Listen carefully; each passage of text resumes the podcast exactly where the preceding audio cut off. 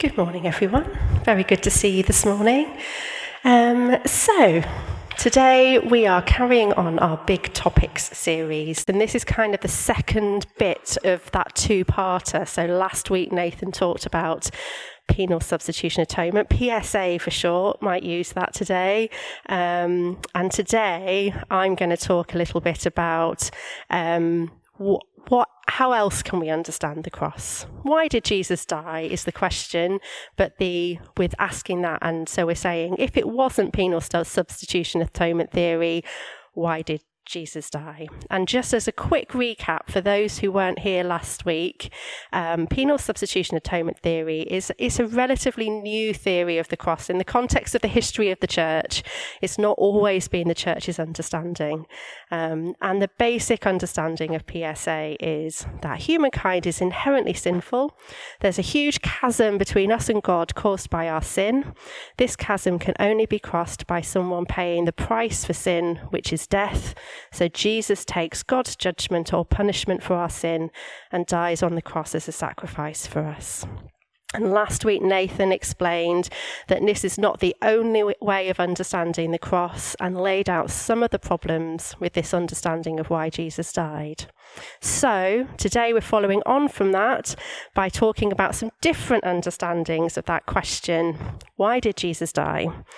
Um, and I guess I want to start, start by talking a little bit about my own journey with this question um, because it's actually only relatively recently that I started thinking about this question differently. I was very much brought up on penal substitution atonement, PSA, and I didn't question it until just a few years ago. So it's really quite recent for me. Um, and I don't know whether that means that I never heard of a different way of understanding the cross in my 40 something years of being brought up in a Christian family and going to church a lot, or whether I just didn't listen properly or take it in when people did talk about it differently. It's quite possible that I just didn't listen very well.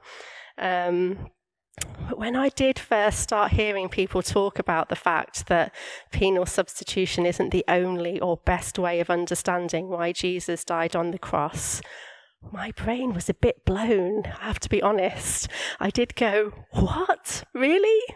I like, everyone's always told me that's what I thought, why, that's what I believed in. That's what I thought was the basis of the Christian faith. How can you tell me that's not right? That's a bit weird. So, um, you know, I'd spent 40 years or so not, not even knowing there was a different way. And yet, at the same time, there was a part of me that said, actually, yes, of course. There was something in, deep inside that felt that I'd always been a little bit uncomfortable with it, even though I think my head had never quite acknowledged that. Um, it's a bit of me that said, if God is love and loves me, why is he angry with me? Why does he demand death to pay for sin? If God created the world, why did he create it that way? Why did he make it so that somebody had to die for sin? It didn't feel very loving. But uh, it, was also a bit of a scary moment was it okay to think about this differently? If I started thinking this through, was I going to end up throwing everything away? Um, and I was I going to be going against like the basics and fundamentals of the Christian faith. So I did a really sensible thing. And I am really lucky that I've got some people in my family who have studied theology. So I thought that's the place to go. So I went and asked, I was a little bit nervous. I thought, are my family going to think that I've completely gone off the rails? She's gone to Hull and now she's gone off the rails. But actually, um, they said, yeah, of course. A PSA isn't a great way of understanding things. It's been widely accepted and understood that it's flawed for a really long time. Um, so, big sigh of relief. I was like, phew, I haven't completely gone off the rails. But then, of course, my next question, natural question, was so why did Jesus die? Why? What's the answer? And um, that's when I discovered it's not quite so simple because there isn't a black and white answer. There isn't, I haven't found a black and white, one simple formulaic answer to this question. And part of this, I think, is that we want a black and white answer, don't we? Um, and there are different theories. There are different theories, you know, in the same way as PSA is a theory of atonement, there are different theories. But um, personally, I don't think it's necessarily that helpful to replace one theory with another theory. Um, and so, in the in the few years since starting to think differently, you know, I have searched out different theories and explanations. So, Christus Victor, for example, is another theory that talks about Jesus on the cross winning the battle against the forces of powers of evil. Or there's an idea that scapegoats explain that all human society has needed a scapegoat to take the blame for evil. Jesus gave himself to be the innocent scapegoat to satisfy humankind's need to have someone to take the blame. It's just two examples. There are lots of others. And some of these have been helpful for me, and some of them have been less helpful. They just still haven't felt right. Um, but I think I've come to a place now where I, I do feel a li- I understand a little bit more. But the, it's one of those, the more you know, the more you know you don't know, isn't it? Um, and I also, I think that I have a greater appreciation of the mystery of the cross the fact there are lots of different aspects to the cross and it speaks to us each of us in different ways at different times.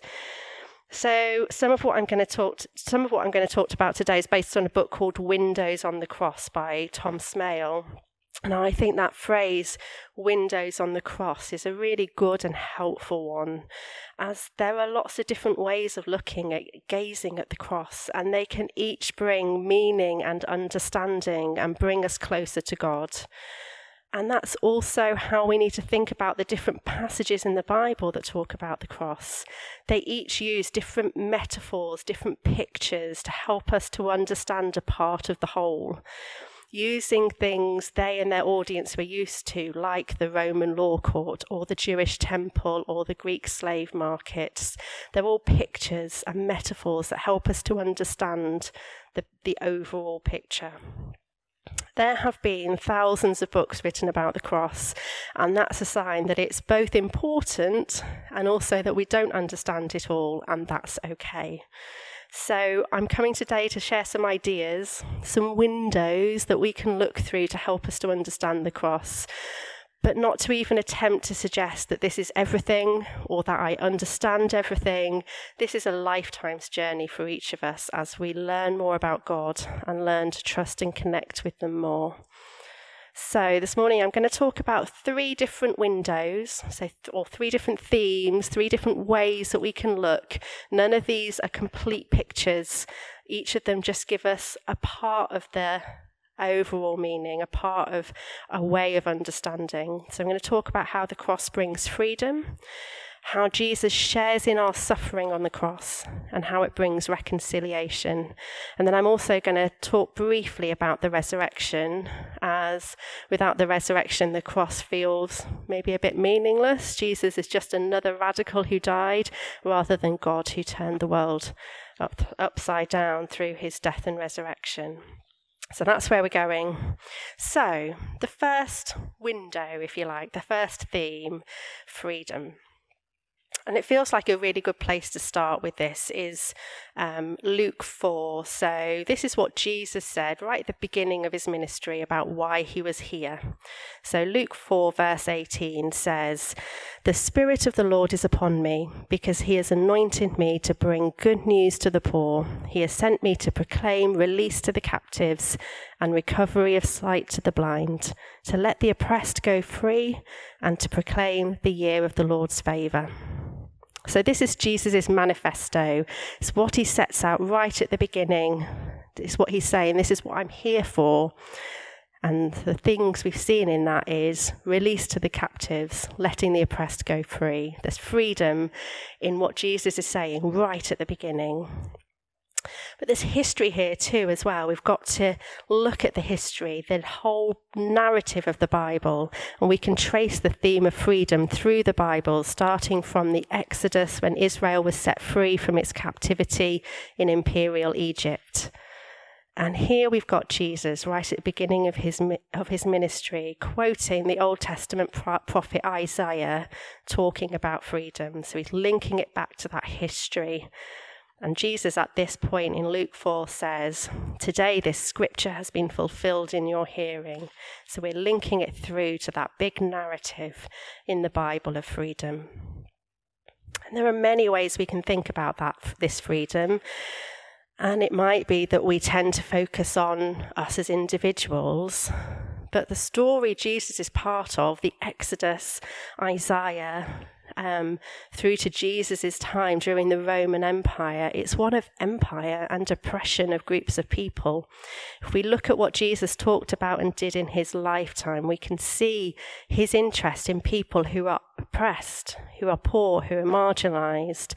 So the freedom Jesus brings is about freedom for our communities and in societies as well as for us as individuals. I was reading um, some things that James Cone has written. He's a black American liberation the- theologian, and he talks about the fact that the cross isn't good news for powerful people, for people who are happy with the way things are. The cross is about change, isn't it? If you're happy with the way things are, it's not good news for you. The cross is good news for people who are seeking liberation and new life in the sort of words that we might read in the Bible, the cross is good news for people who are the least of these, the unwanted in society. That's who the good news is for. And if we look at Jesus' life, Jesus lived his life as a radical. He turned the normal rules of society upside down and challenged the way things were done. He challenged the Roman Empire and power structures during his life. And it was no different when he died. It was under Roman rule he died, and he challenged them in the process. So when people were expecting a conquering hero using violence to win a battle, Jesus turned the idea that violence can change the world on its head, taking the violence on himself instead. I don't think the Romans were expecting that. The Roman Empire wasn't really set up expecting that. I also don't think it's a coincidence that the crucifixion, being crucified, was the punishment for, for runaway slaves in the time of Jesus. That tells us something as well. It brings home that imagery that where Jesus is beating death on the cross, he's bringing freedom from slavery. The cross couldn't hold him. This brings freedom. Um, I read a blogger called Sarah Moon say if we're to find liberation in the crucifixion, then the cross must stand as a middle finger to oppressive power structures, which might be a slightly controversial way of putting it, but it does tell us a truth, right? That the cross challenges power, it challenges violence and oppression in society, and it brings freedom for our communities. There's something in that. It feels meaningful. We can also find the freedom of, of um, freedom relevant for us as individuals as well. So we can find this in what Jesus says directly about his death. So in Matthew's account of the Last Supper, when Jesus gives his disciples bread and wine and talks about his forthcoming death, in Matthew 26, he says, For this is my blood of the covenant, which is poured out for many for the forgiveness of sins. And the word used here that's translated as forgiveness is aphesis, which means release. So Jesus is saying he plans to die to release us from the sin that ties us down. Now let's just think and link that to how Paul talks about sin in Romans 7. He talks about sin as the things he does that he doesn't want to do. He talks about us being slaves to sin. There's something about human nature that we end up being trapped in doing things we know aren't right or aren't helpful for us, and yet we keep on doing them. So we can read Jesus as saying in Matthew that his death is to release us from that, to end the trap, to give us a way out. And there are other passages that describe that as well. So in John 8, Jesus talks about how we are slaves to sin, but if the Son makes you free, you will be free indeed. So, a helpful theme for us when we're thinking about the cross is to think about how it brings freedom. Freedom for us as individuals as we struggle with the things we do that we know we shouldn't or don't want to, and also a way of to a way to freedom from the powers and systems in the world that bring oppression, poverty, slavery, all of that bad stuff. So, the second theme we're going to look at today is the idea that Jesus died to carry our suffering and shame as well as to bring that freedom from sin. Now, I was on some Oasis training a couple of weeks ago, and they showed a video of an exercise that was taken place in a maximum security prison in the US. There were over 200 pr- prisoners in a really big circle, um, and these were prisoners who had committed some of the worst offences. Um, and they this they had this really big circle, and the, there was a woman leading the exercise, and she called out. If in the first 18 years of your life you were regularly sworn at and put down, take a step inside the circle. And almost everyone did. And then, if you felt that no one in your family loved you or cared for you, if a parent or other adult in your household regularly hit or threw something at you, if you grew in extreme poverty, this circle gradually got smaller and smaller and smaller as the people who had committed some of the worst crimes were saying, Yes, I grew up in extreme poverty. I, um, I, I was hit as a child. I didn't feel my family loved me. It got smaller and smaller. It gets you thinking, doesn't it? The world is complicated. We hurt each other and we each carry hurt and shame because of what others have done, what others have said to us. So the idea that the cross is all about what we've done wrong, our sin, doesn't seem quite so straightforward, does it? Because there's a bit of a loop there. It's complex, it's not straightforward. We carry the result of sin by others in us, as well as doing wrong ourselves. And this idea is also something that feminists have um, used to critique some of the traditional understandings of the cross. So, saying that these traditional understandings are t- it's too easy to portray a paternalistic view of God, um, that God is holy and righteous and punishes his victim, can, if you think of it wrongly, give freedom to abusers to punish their victims, or for victims to feel that their abuse is acceptable. So, if we think of domestic uh, domestic abuse situations, it can lead to people feeling trapped because. Um, if there's something about punishment going on for people that are doing wrong, how do we break out of that? So maybe some of these ways of thinking aren't that helpful, but there is another way of looking at it. So, by looking at the cross as the time when God in Jesus has got involved, has been active, when Jesus shares in our suffering, on the cross, Jesus' self giving love meant that he experienced the shame and suffering of a victim, of a slave, of a marginalized or excluded person. Jesus shares in our suffering. Jesus experienced suffering on the cross.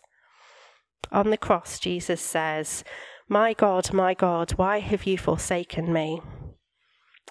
And that's probably something we can all relate to at some point.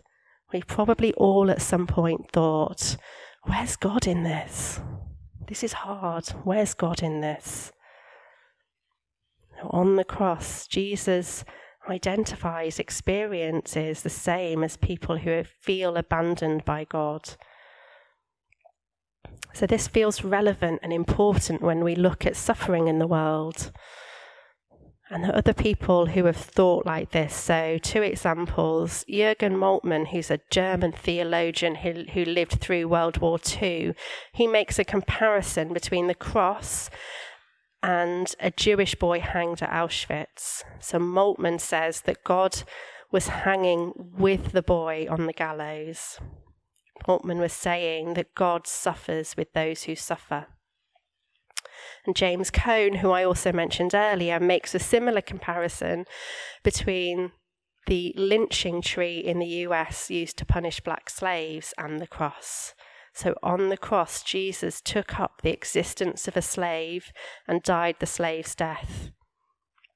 So God was present with Jesus on the cross, and God was present with everyone lynched in the US. God was with those innocent people and claimed their suffering as his own. And so we can see that God was with Jesus on the cross and he's with us in our suffering. And also that he gives us hope. After sharing the misery and pain, we see new life and hope through the resurrection, which brings healing. So, this window on the cross allows us to see that Jesus understands and shares in our suffering and shame and our feelings of being abandoned, and through the cross brings a route to healing. Okay, third theme reconciliation. It's a roller coaster, isn't it? Sorry about that. There's a lot of stuff to cover. Um, so, the third theme to talk about is reconciliation. And I guess it's quite easy when we talk about reconciliation to fall into talking as if God is completely separate from Jesus, as if those are two completely different people, and it's Jesus who reconciles us to God on the cross. Jesus brings um, that Jesus um, brings God back to us. And this is what Nath was talking about last week with PSA the idea that God is angry with us and Jesus reconciles him to us by taking our punishment. It's something to think about quite closely and carefully, I think. As when we look carefully at reconciliation, we'll see that the Bible talks about how Jesus reconciles us to God. It's not about bringing God to us, it's about bringing us to God. It's humankind who have gone away from God, not the other way round. God didn't leave us. And Jesus is bringing us back to God. Um, and there's a few passages where you can read it that way. Um, 2 Corinthians chapter 5 is one. So verses 18 and 19 say, All this is from God, who reconciled us to himself through Christ and has given us the ministry of reconciliation. That is, in Christ, God was reconciling the world to himself, not counting their trespasses against them, and entrusting the message of reconciliation to us. So, reconciliation is important. It's about us coming back to God. And it's really important for us to get this the right way around. So, God's will to forgive is not the result of the cross, but the motivation for the cross. Jesus didn't die to change God's mind about us, but to change our minds about God. The cross doesn't reveal so much what God does, but who God is. God is love. So when we think about reconciliation and the cross, it speaks to us of the extent of God's love and how far God is willing to go to show that love. And it shows us how far God will go to restore relationship with us, how Jesus brings us to God. So if we imagine What's it like when there's someone we love that's a long way away? Maybe the relationship is broken. Maybe there's a really big distance between us and someone we love. Um, maybe there's things that have been said that have put a barrier in the way of the relationship. There's hurt there. It feels really hard. If we want to do something to fix this, what do we do? So we know we love that person. We want to restore relationship. What do we do? What would your advice be to someone in that situation? What would you say to them? Would you say send them a text, send them a WhatsApp? Or would you say we need to talk face to face? This is not a WhatsApp conversation. We need to talk face to face. We can't do this remotely. So, this is one way of thinking about what God has done when things have become come between us and God, he sent his son to earth to be face to face, showing the extent of his love and how far he was willing to go because of that love. Even knowing that when Jesus came to meet humankind, he wouldn't be respected, he wouldn't be treating well. treated well. So God said to Jesus, Go meet people face to face. That's that's what we need. But he knew that we weren't gonna be nice. We weren't gonna play well. we were not gonna respect Jesus. And ultimately that he would be killed as a troublemaker, as a radical. And despite knowing that, Jesus still went. God loves us so much that he still came to us knowing how dangerous it would be. John 3:16 For God so loved the world that he gave his only son. It's about love. That starting point, that's a, such a famous verse, isn't it? But for God so loved the world that he gave his only son. It's that motivation of love. So, thinking about reconciliation in the cross, it's about how the cross restores our relationship with God, brings us back to God. It opens the way for us to come back to God. Because of God's love, He is always there, always forgiving, always ready for us to return. Think of those really um, famous um, parables that Jesus told the prodigal son, the lost coin, the lost sheep. All of those stories that Jesus told, they're about God's love and forgiveness, that they're there and available for all, that God is searching for us. He goes out and he's looking for the coin, he's looking for his son. He's there waiting with open arms. And perhaps the challenge of thinking about reconciliation in this way, if we take it one step further, is that when we're reunited through love, it doesn't stop there, does it? If we think about our own relationships, we then need to find a new way of living together through forgiveness, acceptance, a new way of life, a new way of living in community and together. So we need to find a way to practice reconciliation in our relationships, in community, and society in general. So, reconciliation also leads to change and transformation as we aim to remain reconciled, remain in relationship with God and with others. And this leads us into the final section to think about resurrection the imagery of resurrection points to that idea of new life, doesn't it? Of being reborn, of transformation.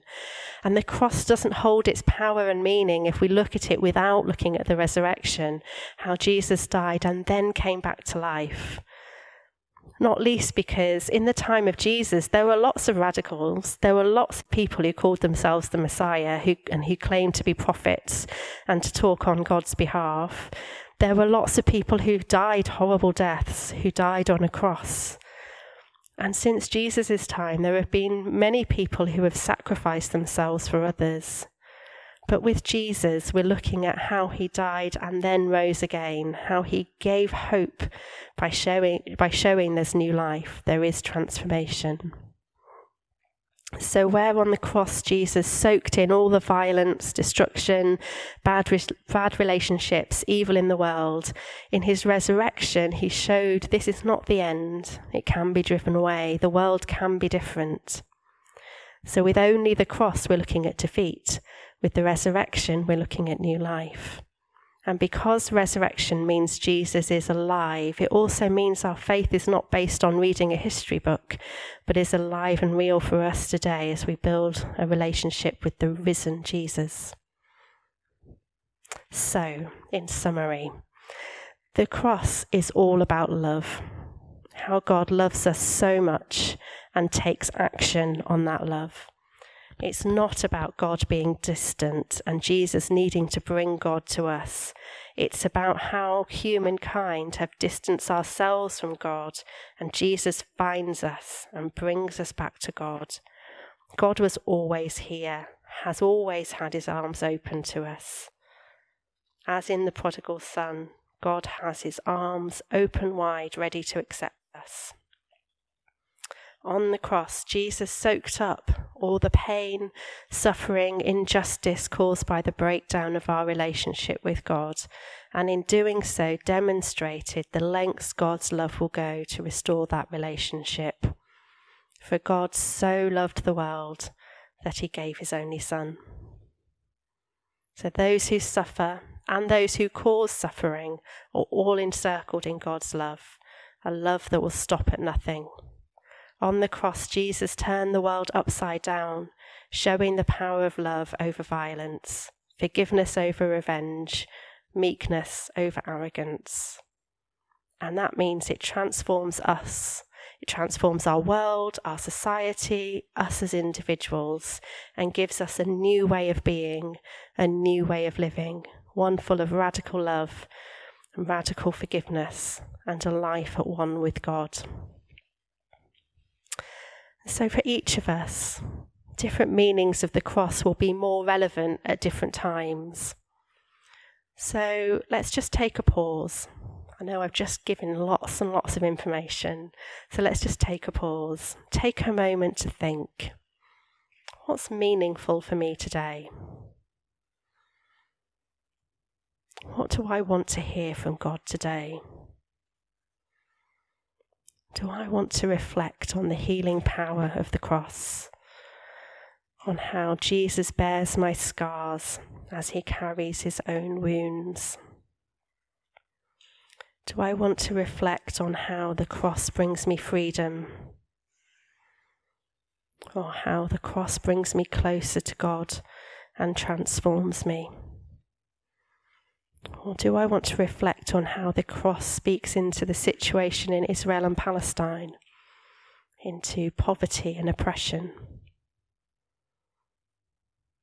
Let's just take a moment to reflect what stands out for us in this moment.